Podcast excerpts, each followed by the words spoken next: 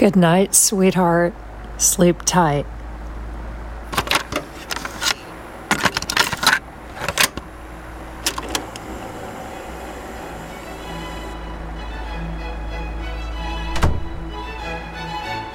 Ever since I was young, I've always needed some sort of ambient noise to go to bed.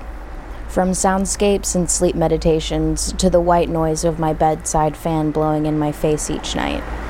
No matter how many colds I get, I can't go to sleep unless I'm lulled into it by some sort of comforting ambiance. As an only child, something about the pitter patter of rain falling on my roof, or ASMR whisperings into my ear made me feel less alone while lying in my bed each night.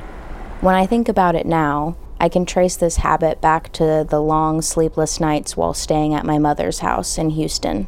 I had this pink Hello Kitty cassette player in the corner of my room that my mom would turn on each night and play Nils-Erik Sparf and the Drottningholm Baroque Ensemble's rendition of Antonio Vivaldi's Four Seasons Concerto. Each evening before bed, she would tuck me in, kiss me goodnight, and click open the cassette player, always pressing play on Vivaldi's first spring allegro.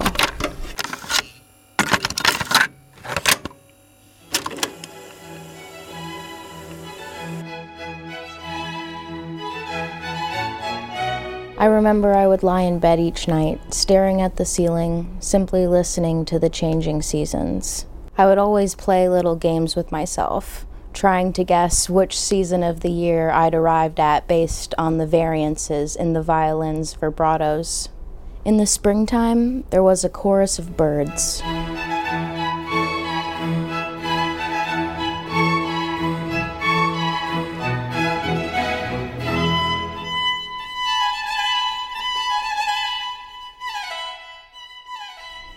In the summer, there were thunderstorms.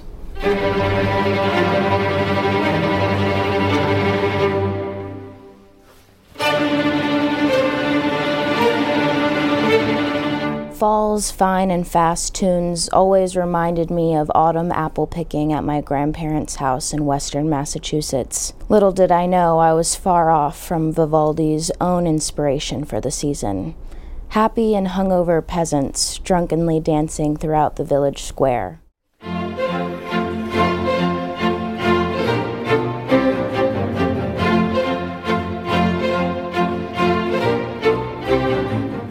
In Vivaldi's final season of the year, the icy winter winds engulf his orchestra's string section.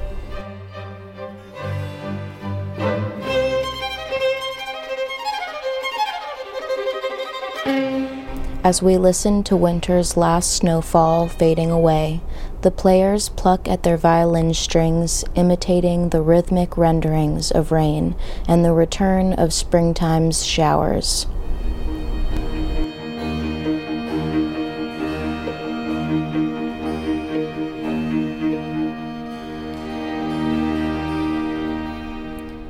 Each night, I would keep track of the last song I'd remembered hearing before drifting off, as if in a race against myself to fall asleep faster than the previous night. Would I make it to autumn this evening? Or was I in for another full symphonic revolution around Vivaldi's sun, restarting the tape from the beginning as soon as it clicked to a close? Though my mom can't tuck me in anymore, and my Hello Kitty stereo eventually had to retire, to this day, every time I hear an excerpt of Vivaldi's infamous concerto, I'm immediately taken back to this place, with little Alyssa lying in her bed, staring at the ceiling encompassed in darkness, fan blowing in her face, simply listening for Vivaldi's first vibrato.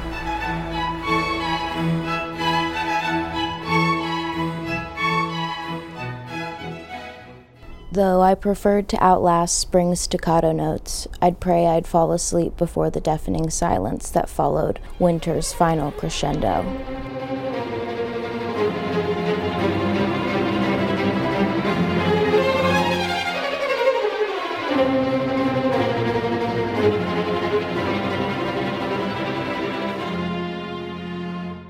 And the sound of my Hello Kitty stereo clicking off.